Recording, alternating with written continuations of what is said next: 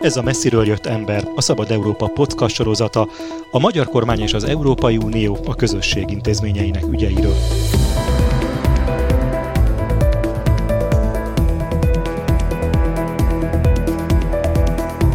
Célunk, hogy ne csak az EU erőközpontjaiból hazatérő magyar politikusok beszámolóiból ismerhessük meg a fejleményeket, döntéseket és viszonyokat, hanem objektív és független képet alkothassunk állandó brüsszeli tudósítónk Gyévai Zoltán segítségével. Én Vovesz Tibor vagyok. Mai témánk a jövő évi európai parlamenti választások. Majdnem napra pontosan egy év múlva, 2024. június 9-én tartják a következő európai parlamenti választásokat. Beszélgetésünket hagy kezdjem egy furcsa kérdéssel. Hogy alakult ki az a rendszer, hogy költségvetést 7 évente fogad el az Európai Unió? Európai parlamenti választásokat viszont 5 évente tartanak. A kettő között nincs közvetlen összefüggés, bár van, van valami fajta, igen, egy olyan kritika is, ami évek óta szerepel napirenden, miszerint hozzá kellene illeszteni az Európai Uniós politikai ciklushoz a költségvetést is. Mindez szerintem ez a felvetés teljesen indokolt lenne akkor, ha az Európai Uniónak a költségvetési szerve kizárólag az Európai Parlament lenne.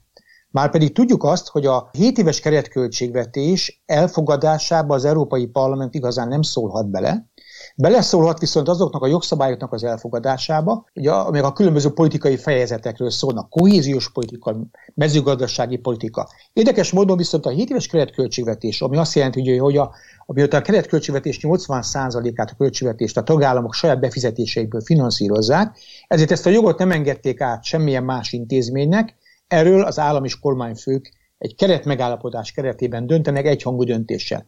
Ami azt is jelzi igazából, hogy ők határozzák meg, hogy ez a keretköltségvetés hossza 7 éves, vagy pedig 5 éves legyen. Én úgy gondolom egyébként, hogy tekintettel arra, hogy egyre bizonytalanabb világban élünk, és a költségvetési prioritások, amelyeket meghirdetünk egy 7 éves ciklus elején, gyakorlatilag két év alatt elavultá válnak. Ezt látni fogjuk egyébként a mostani helyzetben is. Az Európai Bizottság előrehozta a 7 éves keretköltségvetés félidős felülvizsgálatát 2023. júniusára, éppen azért, hogy a, a két évvel ezelőtt még egészen más térképre megpróbálja rátenni a pénzeket.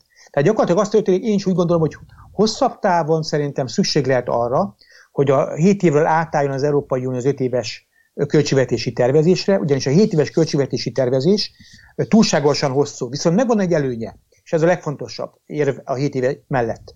Ha minden évben le kellene játszani ezt a történetet, vagy minden ötödik évben, hogy minden tagállam éveken keresztül erről tárgyal, akkor nem nagyon tudna működni az Európai Unió. Ezért találták ki azt, hogy inkább 7 évre fogadjuk el, és akkor minden 7 évenként megismétlődik ez a nagy költségvetési vita. Emlékezzünk rá, hogy legutóbb is azt történt, hogy gyakorlatilag két-három éven keresztül zajlott a vita, miután elfogadták, mire elfogadták végre a, a, a költségvetést. A költségvetés ugye a, a politikákról szól, az a lényeg. Tehát önmagában a költségvetés nem arról szól, hogy ki mennyi pénzt kap, hanem arról szól, hogy milyen politikai prioritásokat tűzünk ki magunk elé, és erre mennyi pénzt ad az Európai Unió. Tehát óriásiak a tétek. Úgy gondolom, hogy ez a magyarázata igazából dióhéjban annak, amit kérdeztél, hogy miért nem igazodik a parlamenti és az Európai Bizottság ciklusához a 7 éves keretköltségvetés. Hát azért nem, mert alapvetően ez igazából a tagállamoknak a, a saját területe dominiuma. Akkor beszéljünk a mai főtémánkról, az európai parlamenti választásokról. Megvan már az időpont, ami gyakorlatilag egy évre van a mai naptól. Június 6-a és június 9-e között 2024-ben lesz a szavazás. Miért adnak három napot erre az Európai Parlamentben? Miért nem lehet ezt lebonyolítani egy nap alatt? Egyszerűen azért, mert tiszteletben tartják az egyes tagállamoknak a hagyományait, ebben benne a voksolási hagyományok, és vannak olyan tagállamok az Európai Unióban, ahol nem szoktak egyébként hétvégén szavazni, Ugye korábban a britek voltak ilyenek szerintem, de más országban is ez előfordult, de van, ahol csütörtökön szavaznak, van, ahol kedden. Ezzel azt is jelzik egyébként nyilván, hogy az európai parlamenti választások nem egyenlőek a nemzeti választásokkal. Igaz az ugyanakkor, hogy számos tagállam, most már Magyarország is közéjük tartozik, ezt a az európai parlamenti választást arra is felhasználja, hogy ekkor bonyolítson le bizonyos más választásokat. Itt van az önkormányzati az választásokkal fog egybeesni. Így van. Igen. Az első alkalommal lesz együtt. De a lényeg az, hogy csak egy sávot határoznak meg Európai Uniós szinten, És ez, ez jól tükrözi egyébként a mai Európai Uniós integrációnak az átmeneti hibrid állapotát. Az Európai Unió se nem egy nemzetállam, nem egy nemzetek feletti szuverén, nemzetek feletti szuverenitással rendelkező állam, de nem is egy nemzetközi szervezet, mint az ENSZ. Ennél több, annál viszont kevesebb, hogy a önálló állam legyen. Ezért nagyon jó kifejezi azt, hogy a tagállamoknak szabad mozgásterük van annak eldöntésében, hogy adott idősávon belül mikor rendezik a választásokat. Tulajdonképpen nagyon egyszerű, leegyszerűsítő a dolgot, arról fogunk dönteni, hogy Magyarországnak van 21 képviselői mandátum a helye az Európai Parlamentben.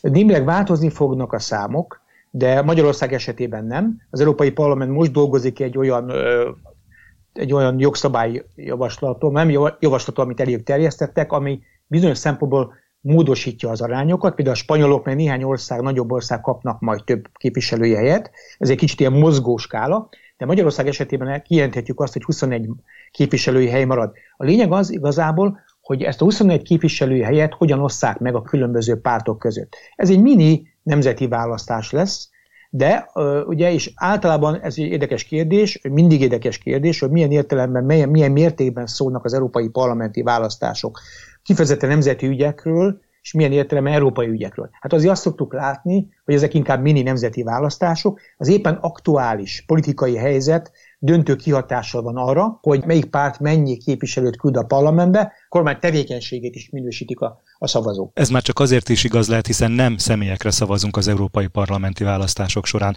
hanem pártlistákra. Pártlistákra szavazunk, és ez is a nemzeti logika szerint történik igazából, hiszen Nincsenek transzeurópai listák. Még, ebben a pillanatban még nincsenek. Azt azért mondom, hogy még, mert már az elmúlt, az előző választás előtt is jelentkezett egy igény, ezt mindig az Európai Parlament, és főleg a federalisták részéről. És Ez azt jelenti, hogy az országokon átnyúló politikai tömörülések képviseletében jelennének meg a képviselők, a szavazólapokon? Így van, tehát így van, az a célja ennek igazából, hogy minél inkább adjanak egy európai arcélt az európai parlamenti választásoknak. Tehát pontosan az, hogy ne a nemzeti adottságokat tükrözzék, hanem hogyha európai demokráciáról beszélünk, már pedig az Európai Parlament, vagy az Európai Demokráciában egy intézmény, nagyon fontos alapintézmény, akkor azt az, azt az európai parlamenti választásokat, az európai témák dominálják, és legyen egy transatlanti lista, és ez a logika mögötte igazából. Igen, hát nagyban múlik ez az ötlet az adott tagállamnak a politikai érzékenységén, akár a jogállami működésén is.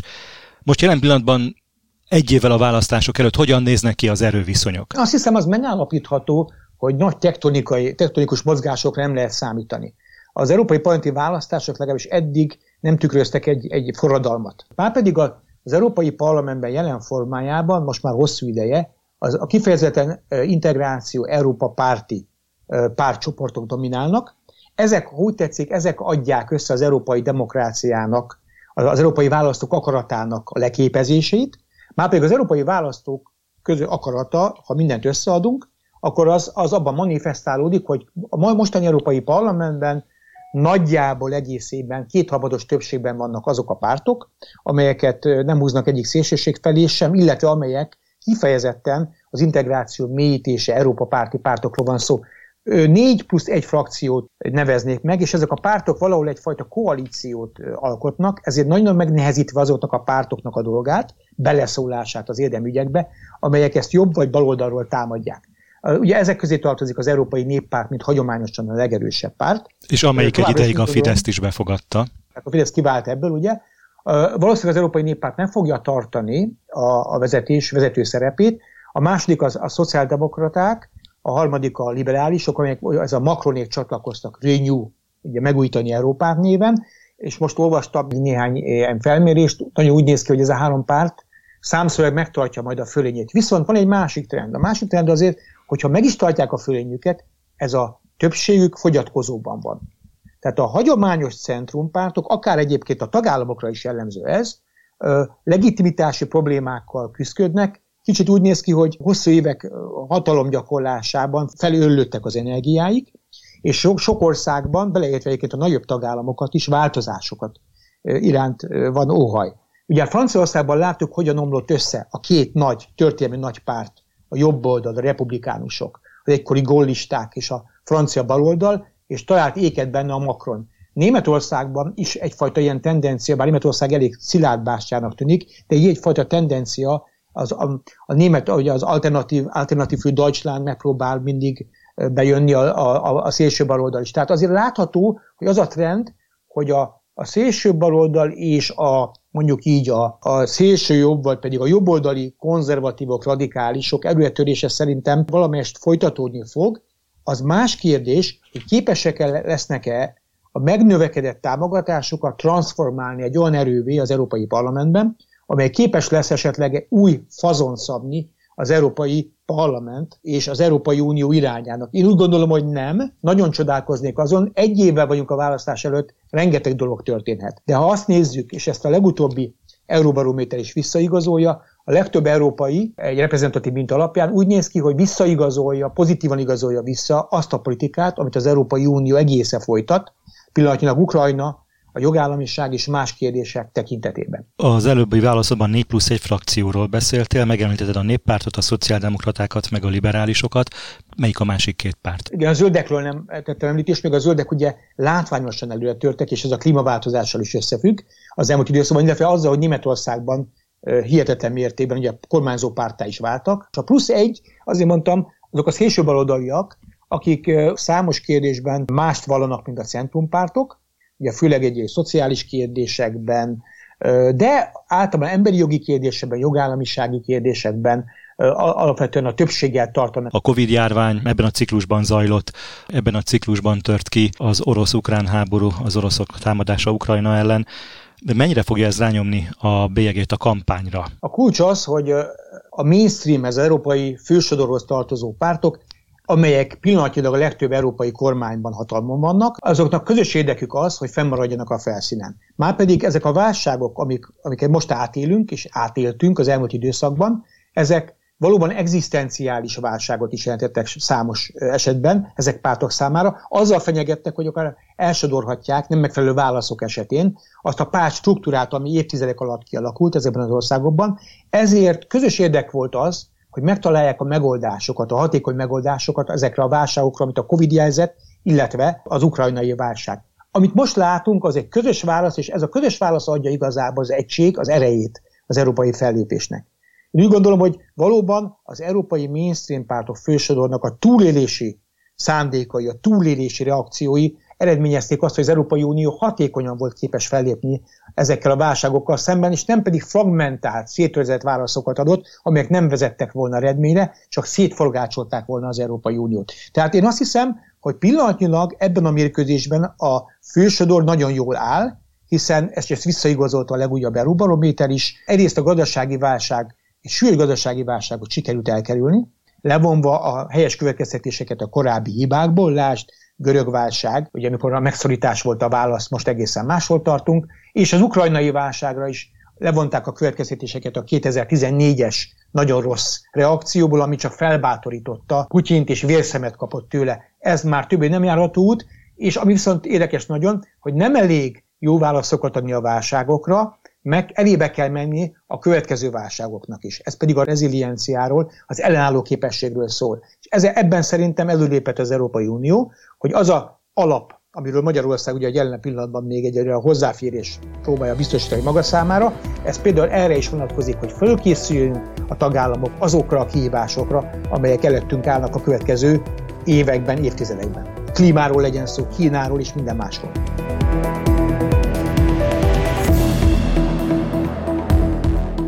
Állandó brüsszeli tudósítónkkal Gyévai Zoltánnal beszélgettem. Én Bovesz Tibor vagyok. Köszönöm figyelmüket!